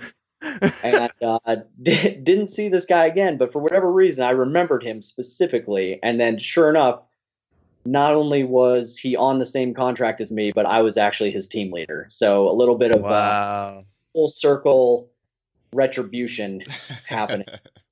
But uh, Dude, I would have it- it given. I would have given it. I would have given it to him so bad when I give his team. See, that's why I don't make it into. That's why I don't ever get into these roles where I have any type of ownership of anything. That's why, because then I'd just be the ultimate jerk. I'd be like, "Hey, remember me, bro? yeah, you know, yeah, he, I know you were trying to help me out and everything, but you really didn't have to be that hardcore." yeah. Well, and it was funny because I even asked him. I was like, "Hey, do you remember me?" And he just looked at me. He's like, "No, man, I have no idea who you are." I was like, oh, Ouch. You know, that, that hurts a little bit, but I, you know, I'm not terribly surprised. Um, but he he's one of those break glass in time of war guys. I mean, he just awesome. he is just one of those you're glad he's on your side kind of individuals. So I was happy to have him and and very lucky that he ended up on the same job I was at. It was just it was a funny turn of events to have someone who meant so much to you and you meant so little to him and now you know the the roles are reversed and you're his mentor in a new job. So that was kind of funny. You know, those are the guys that you're always glad to see, though, when you're when you've made it through that time of period, that that period of instruction, and you get done. I mean, for me, you know, very on the on the basic level, you know, of, of BCT at Fort Knox was like, you know, I obviously I had this one drill sergeant that I just felt like was always individually searching me out. I was like, how does this guy know where I am at all times? Like his like his personal vendetta to go after 17 year old Tim Kolzak, you know, like just always like seek out and destroy me, like was his mission. I felt like, you know, um, you know, I, I remember like one incident, and this is you know very minor compared to anything you went through, but you know, I I was like, you know, I I, I grew hair, I grew facial hair really fast. But I I would shave very seriously, you know. I took it very seriously, but always like midway through the day, I'd always have like a little bit of growth, I guess. And and he would just like he lit me up. I mean, I can't. I didn't even know you could put some of those words into one sentence. Like the way he, the, I mean, it, he was inventive with the way he constructed his his cuss words. It was amazing. Like, and uh, you know, I was impressed. Like, and it all came out like a machine gun. You know, he was always like. Kozak, what are you doing? What are you doing? Well, what are you doing, Kozak? And like, you know, he just destroyed me. It's like, did you shave your face, Kozak? Did you shave your face? And I'm like, uh, yes, Drill Sergeant. Yes, Drill Sergeant. He's like, no. He goes, I don't think you understand me. He asked this question like six times, and I didn't get it. I'm like, he goes, shaving is the process of removing hair off your face, and like, and like, he's like, you did not remove the hair off of your face.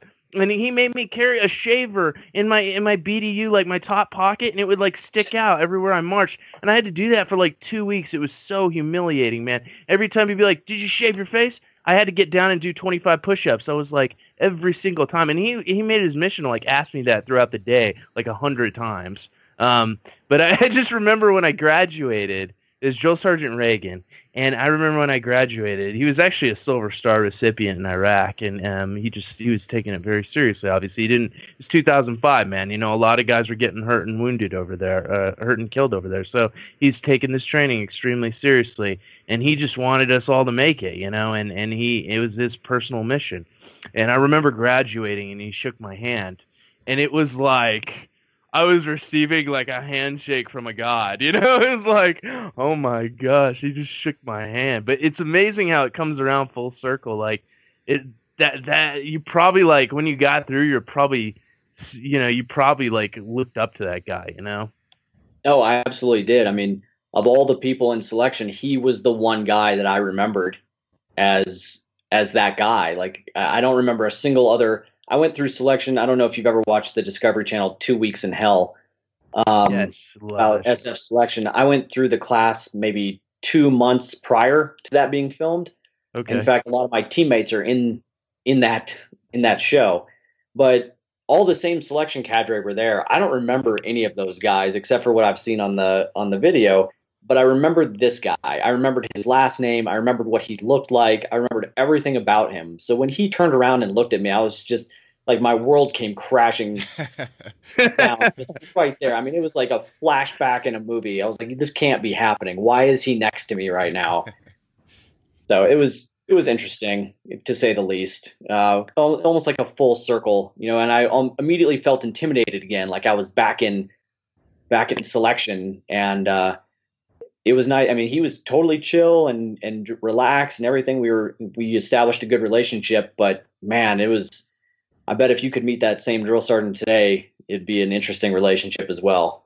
Oh yeah, no, I still think I'd like no matter what, I could be like his manager, like his CEO, and I still, I'd still probably be like, yes, Drill Sergeant, like you know, like I've got yeah. like that mental. He had these piercing blue eyes, man, where it like looked like he was looking through you at all times, and like you're like, man, I bet this guy could kill me in like 0.5 seconds. Like I, I, he just was one of those humans that seemed extremely dangerous, and who you always want on your side, you know, like that was him. So I imagine even if I'd still probably feel like you, or I'd be like, you know, if I'm a, well, you know, I'm I might be your team leader, but you know, we're, we're cool, right? you know, oh, like, oh, yeah, I was still trying to to get this guy's approval, even if yeah. I was just. I was like, hey, this this isn't over. Like you will respect me. yeah, yeah. So so now in, in that transition, you know, in, in coming into new, you know, in that kind of civilian role, what was that like? What was the toughest part of you know leaving the world of the army and leaving the world of special forces and and and what was the toughest part of transitioning into this into the civilian role? Well i think the toughest part of leaving the army was you kind of feel like a quitter. You know all your friends are for the most part still in and and still involved in the community and and you almost feel like you're turning your back on them by determining that you know it's some it's a new time in your life. You know you want to move on. You have things that you want to do um, and you just kind of feel like you don't have that same structure, that same camaraderie that you found in the military. You know, you, you're still friends with them on the outside, but you know, I went to some some team parties after I got out. Um, you know, they were nice enough to invite me, but it, it wasn't the same. Like I wasn't part of the team anymore, even though I had just been part of the team a couple months prior. So that was probably the toughest part is just not feeling like you were part of that same community because you know in any special operations unit you had to earn your right to be there. You had to fight to get there. You had to you ex- experience so many different hardships with these guys to be with those guys and now they kind of look at you like oh look at the look at the mercenary over here. Look at the guy who quit on us. You know they might talk smack about their job and how miserable it is and how they can't wait to get out but because you got out you're the dirtbag and yeah. you know, it, it's whether that's fair or not, that's kind of how you feel as a guy who got out is especially without a job immediately lined up. You just kind of feel like, you know, why did I do this? Why did I leave my friends? Why did I leave the closest thing I had to family for the past eight years um, to go out on my own and, and try something new? You know, maybe I should have just stayed. And you know, it's it's a rough couple months until you get that behind you. But it's definitely the hardest part of the transition is feeling like you left guys behind. So now I've got to ask that why why did you get out? Um, what what what made, what led you to that decision?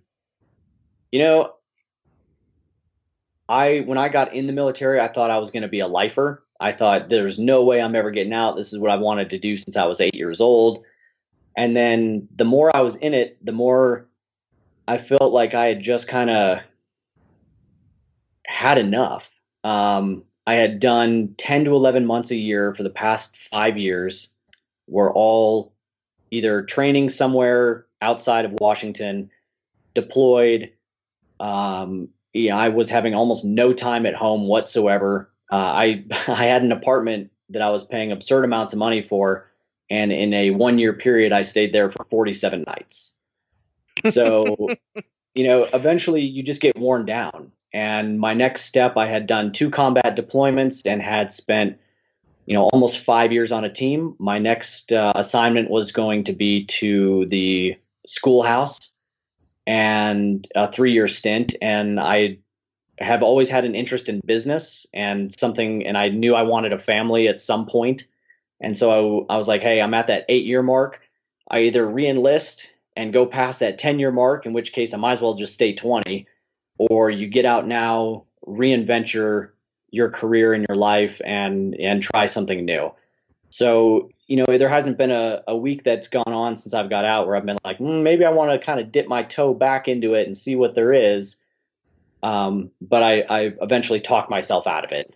So it's uh, it's still hard. I still miss the job. I still miss the guys, but I regret it a lot less now than I do when I first got out and and I can imagine um, even more so, you know, for a lot of you guys because initially I know when I mean the like for me like you know on the regular army side like when I I when I uh, joined I was like all right we got five years 355 days left to go you know like i yeah. was i was i was on my way out when i joined you know like i was like man but you guys and, and it's not that i didn't like like my favorite part of being in was being in iraq honestly man like my favorite part of being in the military and, and that sounds strange to some people when i tell them like deployment was by far my favorite part of being in the army. I guess it's because like you get to practically apply all the things you've learned. And, and so some of my best and worst days were overseas. Um, but by far my best days um, in the military. And the thing that I look to the most now that I've gotten out and that I'm glad for is that uh, you know I did get to serve um, in that regard but for you guys i mean it's really a lifestyle man. Like i i mean i looked up you know on the infantry side and john i've told you this before but the regular we look up to those guys like gods man. Like they're like titans to us. Like and and right now chris is like nah bro it's not that big of a deal. But to me yeah he's like because you know it always happens. Like anytime i talk to nate when i talk to nate boyer my buddy um it's always the same he's like bro it's not that big of a deal it's really not that and i'm like stop right now because I know what you're going to say and I don't care. We do look up to you like Titans. We really do. It's like our you guys are our heroes and and and realistically um you know any guy that says you're not like that they're like they're really just that guy's just really truly a dick and like he doesn't want to like he doesn't want to like admit like you know but but you guys we really look up to you dude so i can imagine that you know that getting out when it's really like a lifestyle to you you know that's that's your life uh, you know being a warrior and and a healer. Um yeah it really was it's got to be tough man. It's got to be tough. I can't imagine. Yeah it's uh luckily enough for me i knew with about six months left in my contract that i you know i wasn't a last minute decision kind of guy. I knew with about six months left so they allowed me to try and they put me in the battalion med um, section so i could you know get to all my appointments and schedule stuff. And but man it was so hard to be able to because my team then left again after i went to the battalion med section. And i just felt like such a, a quitter you know just i felt so bad about it. And because it is a lifestyle i mean it's not a job. It takes up even when you're home on weekends you're still thinking about your job. Um, you know you you go to schools to get better at your job. I mean no one ever joins the military. I mean it, i liken it to no one ever joins a sports team to just practice the entire time. Eventually, you need to play a game, and that's what right. deployments are. And there was no off season for us. We we got back from Afghanistan. We had a 30 day R and R, and we immediately began to train up for a seven month deployment to the Philippines. I mean, it was just there wasn't that that downtime that you come to expect or come to need to really have that peace of mind. And you know, as a single guy not that difficult for me, but I saw the toll it took on families and realized that you know that that may work for some guys, and some guys and their families are super strong and can make it work, but it would never work for me. And so that was one of the reasons I chose to to get out now as opposed to wait until it became a, a hardship. Oh, I was the same way, man. When I got out, I was like, um, that you know, this, I was on my way out anyways. But another reason that I really thought, you know, about getting out was just I didn't want to have to put a family through that eventually because I saw same thing as you. Obviously, it's even worse on your side, but you know, on our side, guys doing five and six deployments, man. Like in the army, I mean, on a, on the regular side, that's twelve. That could be twelve to eighteen months. We had one guy that was in our unit who'd been in the who was in the Minnesota National Guard. I don't know if you're familiar with their story, but they were in they were in the Ramadi area of operations for like 22 months. That's crazy. They got out to the they got out to the they had the longest deployment I think in in in the in the history of OIF OEF. But he so the company commander comes out, uh, you know, uh, on the helipad to to his guys and tells them, "Hey, we're getting extended by six months, guys." And um, and you know it ended up they got extended like two more times in the same scenario. Um, to the point where the third time they got to the helipad my buddy uh, steve he said dude i didn't think we were leaving. Like i thought it was a dream. Because you know he's like and then the ultimate nightmare where you get told you're staying. But they were running you know, they were running convoy operations through Ramadi and Fallujah, man. So they really got jacked up bad, and they were, you know, and, and but being over there for 22 months, you know, he said he came home and his daughter was three years old. That's you know, Wow. and it was just like you know, earth shaking. Um, you know, so so these guys doing six or seven deployments, man, with families. It's like it's it's so rough. I mean, you remember John Carter, you remember Carter Chick that I covered for the project. You know, um, rest in peace. I mean, he, you know, he uh, that that was the thing, man. He was gone for like six of his kids' seven, you know, seven years of his life. So he said when he got home, he's like, I didn't even know my kid. I didn't know him. Right. I mean, and that and that's that's so tough, man. So so I feel you on that. I feel you on on because I felt the same way. I'm like, I don't know if I could have a family and do this. Right. So, Chris, you also, uh, aside from you know getting into the contracting that you're doing now, you also created a company as well, right? Can we talk about that a little bit? I did. It uh, the idea came to me about six months before I got out, and you know, as a medic, you know, I was constantly frustrated at not having just simple to use, simple to understand medical guides. Uh, the Ranger Medical Handbook, you know, all that is, great resource. You know, I feel like with the amount of material that I took with me on deployments, I could have done a cesarean section on someone while also removing their intestinal parasites. I mean, mm-hmm. like the amount of information we had access to was phenomenal, but the amount of information that we had small enough to take with us out on patrol just wasn't there. So I started kind of coming up with these ideas to make these pocket sized guides that had just the stuff that you needed. You know, we the nine lines, the mist reports, the the Parkland burn formulas, the Glasgow coma scale, that kind of stuff. Um, just the stuff that like, hey, I'm kneeling over a patient. I need to remember X, Y, and Z so I don't have to think of, you know, every little thing. I have it on me. So I can concentrate on actually focusing on bandaging this patient up and then not having to remember what eye movement means on the Glasgow coma scale. So I created kind of a this little guide, kept it with me, would go out to these training scenarios, and all the other medics would see it and be like, "Hey, man, what's that?" And I would show it to them like, "Oh man, you got to print me off this. This is a fantastic idea." And I was printing out so many copies of these things that eventually I was like, you know what? I should probably just actually have these professionally printed because I'm kind of embarrassed to put my name on this half-assed printing job right now. um, and showed it to some of my 68 whiskey friends, and they were like, "Hey, man, can I get a couple copies of these to my friends?" And so eventually, I was like, you know what? Like, in order to get it to everybody, let me just create a company, get it to as many people as I can and it's it's actually really taken off. So I've been very happy with it, um, and we're excited. We've just been contacted by a couple of other units who are going to supply their entire medical uh, company with them. So, uh, you know, awesome. I've had, I just, I just had a friend in Iraq contact me and say, Hey man, I just had a, uh, a medical training scenario with some Marines that came from another base.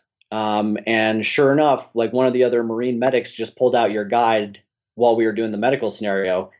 I was like, oh, this is so cool. Yeah, it's so cool to actually see that you're making a difference to guys who are deployed and, and I've gotten a lot of good feedback on it, so I'm very very happy with that and very because it keeps me involved in the medical community as well and and that's something that's extremely important to me was the training side and now kind of the uh, taking something that I've learned and passing it on to to other medics. And and you guys also have uh, other like medical equipment available on your website as well. Yes, we do. Um, I partnered with a company called Wild Hedgehog. Um, they put together medical kits uh, some really good medical kits for austere environment, just the basics of tourniquets, um, bandaging, things like that. Nothing extravagant, but just what you need to keep in your car, to bring with you camping, to assess um, just basic injuries. And I, it, the response has been really phenomenal. And you know, I'm very happy to start make to grow the company and make it a full spectrum medical resource company. And it's something that I didn't really think about when I first started this. My original goal was to just get some some medical kits out to guys and help them do their job better. And it's it's taken off into something I never expected and but I couldn't be more pleased with it because I really take a lot of pride in what I do and, and what I offer and it's I'm excited for it to grow. That's awesome, man. And and what's the name of the company and what's the website for anyone in the audience who's interested in uh, checking it out? Okay, it's uh, the website name is ReadyWarriorLLC.com. Uh, same with if you want to get me on Gmail, it's ReadyWarriorLLC at gmail.com. Um, I also run an Instagram page, all one word at Special Forces Medics, um, and I also have a Facebook page. Uh, just look for Special Forces Medics. Uh, I'm, ex- I'm, you guys hopefully can tell I'm extremely approachable. Uh, I'm probably the worst CEO of a single run company ever in terms of like the the business acumen. I'm not gonna. yeah, if you need something or have a question or just whatever, just just contact me. Um, I love sharing advice and I love offering it. And you know, my goal is to get this in your hands, not to not to make a ton of money off these. To be honest, like I just want you guys to do well as medics. So this is all. Just contact me on the website or by email or drop me a line on my uh, my social media. I'd be happy to talk to you.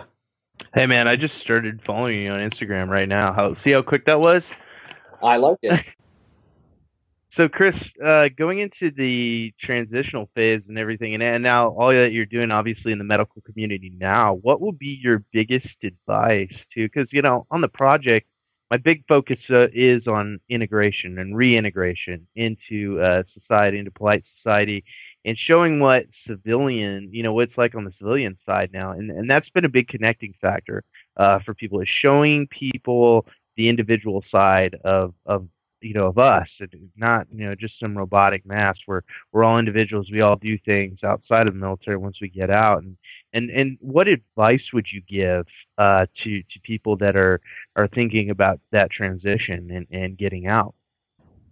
My biggest advice would be to to stay positive, to stay active, to to be persistent. Um, it's really easy to get frustrated when you get out at the lack of opportunity. I mean, in the military, you have you know just job security.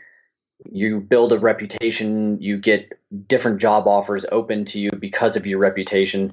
In the civilian world, you're essentially starting over and have to build this reputation all over again um, especially if you're not networking in order to get a job. So you really have to be persistent and patient um, in looking for these things. And don't be afraid to sell yourself for all that you have to offer. I mean, don't be afraid to put all your qualifications down and call that company and say, hey, you know, I just sent you my resume.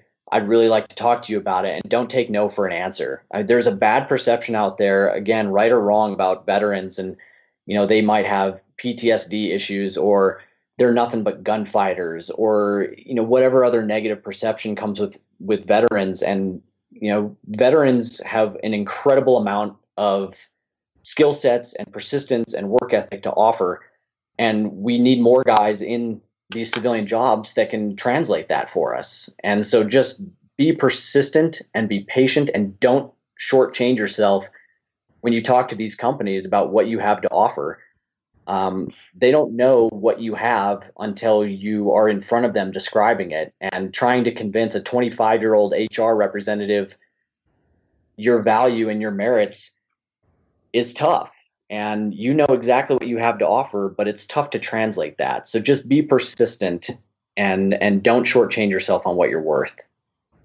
You know i think that's such a good point man and, and one thing i'll say to to add on to that is the is man, you've got that warrior mindset. Like I see so many guys get out and they really, you know, they, they connect on the blogs, but they they always are like, man, it's it's tough out here, and and it is tough, but it's also tough in there, you know, like like doing what you did on the special forces side. It, while it's your gift and your skill, you're it, it's it's still extremely tough. So if we could just transfer that warrior mindset over to the civilian side and realize, hey, I, I've got a don't quit you know, never going to stop attitude. I think that's so huge in, in having success on that transition.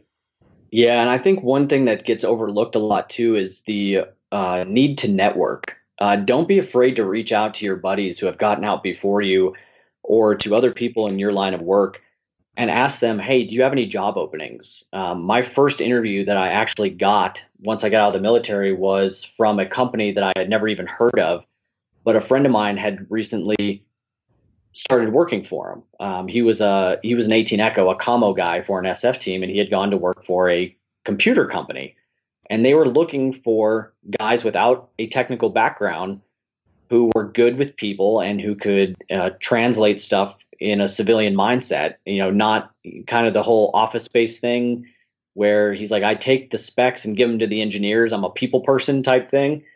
Um, that's kind of what they were looking for. They were looking for someone to be able to take just be able to speak with clients in a real way. And they found that they had hired a couple SF guys and they had loved them. And so my friend offered my name up to him. And sure enough, like I ended up getting a job offer for him. And it just didn't turn out to be a right fit. I wasn't really ready, but it was through networking. Don't be afraid to reach out to all your friends and just, you know, don't be we have so much pride in who we are that we refuse to ask for help. You know, we can we have this attitude of we got this, we can do this. This is all on me. I I don't need help. But the resources the military kind of the military kind of builds that into us though, right? Like Yeah, know, no, that... absolutely. I mean, self-resilience and and self-reliance and you know, just that never give up mentality translates into who we are as people, but when you get out it's a different animal you got to be able to network. You got to be able to reach out to friends and family and say, "Hey, do you have anything for me?" Because it'd be awesome if you did. And I'm, uh, you know, here's my outstretched hand. But at the same time, you have so much value that you're not really asking for a favor. You're doing them a favor. Because when you end up getting hired by this company, you're going to add so much value to that company that they're going to ever wonder why they never selected you to begin with. So, you know, we got to get past that mindset of you know we're begging or we're asking a favor. We're not. We're doing them a favor by by trying to become part of their their company. Awesome. And that starts with networking awesome yeah and you know i i hope that anybody listening could really let those words sink in um you know it's it's great advice tim is doing great work with the veterans project uh check out chris at ready warrior llc on his website he dropped his email he's on social media as well, Special Forces Medics. Uh, Chris, I just want to thank you for coming on, man. I really appreciate you taking out the time. I know that you're overseas, um, you know, so it's, it's, I'm sure it's busy over there for you guys. And, uh, Tim, once again, thank you for, uh, co-hosting for this week's podcast. Yeah, man, glad to be on. Chris is over there in Afghanistan, like in BD. Oh yeah, I'm just in Afghanistan doing yeah, podcast no, right no, now. No big deal. having me on. I really appreciate the opportunity to come back and, and talk to you. Right, yeah. Hey, stay stay safe over there, brother. Yeah. I appreciate it. I will. Thank you. It's always good to have an 18 Delta on the podcast. Because they really have a very broad and kind of interesting perspective when it comes to the application of tactical medicine and the importance of spreading that information back to the civilian population. And there are a lot of good organizations out there who do a very good job in producing great equipment, you know, such as tourniquets uh, and and other pieces of equipment that are vital and important to life saving on the battlefield. But all of these things can be applied to civilians anywhere on the planet. And you know, there are, like I said, there are a lot of great organizations that dedicate a lot of time and energy into raising awareness and getting some of this equipment out to the public for very reasonable prices. Um, you know, it's always good to have Tim Kozak on. You know, what he's doing with the Veterans Project is so unique and interesting. And, um, you know, it's content that you really won't find anywhere but the Veterans Project. So, you know, I'm I'm humbled and honored that Tim takes out the time in his busy schedule to come on and co-host and, and that sort of thing. So, you know, it's um you know, it's been an interesting year and a lot has happened. Um, you know, like we we talked earlier, you know, the one year anniversary of Matthew McClintock's passing has just passed us and you know, he left behind a wife and a, a young child and you know, it's uh the community has come together. The Green community has done a very good job. And then the American community has come together and really supported and it's really cool to see people who don't even know any any of these guys who have been killed in action over the last year but have done a lot of things in the realm of supporting them and attempting you know in, in any way that they could to support the family and that sort of thing. So it's really cool to see the power of social media used in a positive way and uh, it's awesome, you know. And I hope everyone keeps keeps it up, and uh, you know we keep supporting each other, and then um, you know. So with that being said, now I'll close out this episode. My website is globalrecon.net. My Instagram account is igrecon. The second account is Black Ops Matter. Another account which I post on is mission underscore critical. That's the account owned by my friend Chantelle Taylor. British Army combat medic. Uh, Chantelle has been on the podcast a couple times, and she wrote a very good book about her time in Afghanistan uh, called Battle Worn. So check out the book if you can. It's available anywhere books are sold. Easiest place is probably Amazon. I'm also on LinkedIn. Just search Global Recon. I'm on Twitter at IG Recon. As always, leave us a review, subscribe, share, and download these episodes with your family from iTunes or SoundCloud. And uh, we appreciate all the support. We have an interesting month, and um, in terms of guests and who we'll have on, and we got some good episodes lined up for you guys. So, you know, hopefully you guys enjoy it. All right. We'll see you guys in a couple of days with another episode. Peace.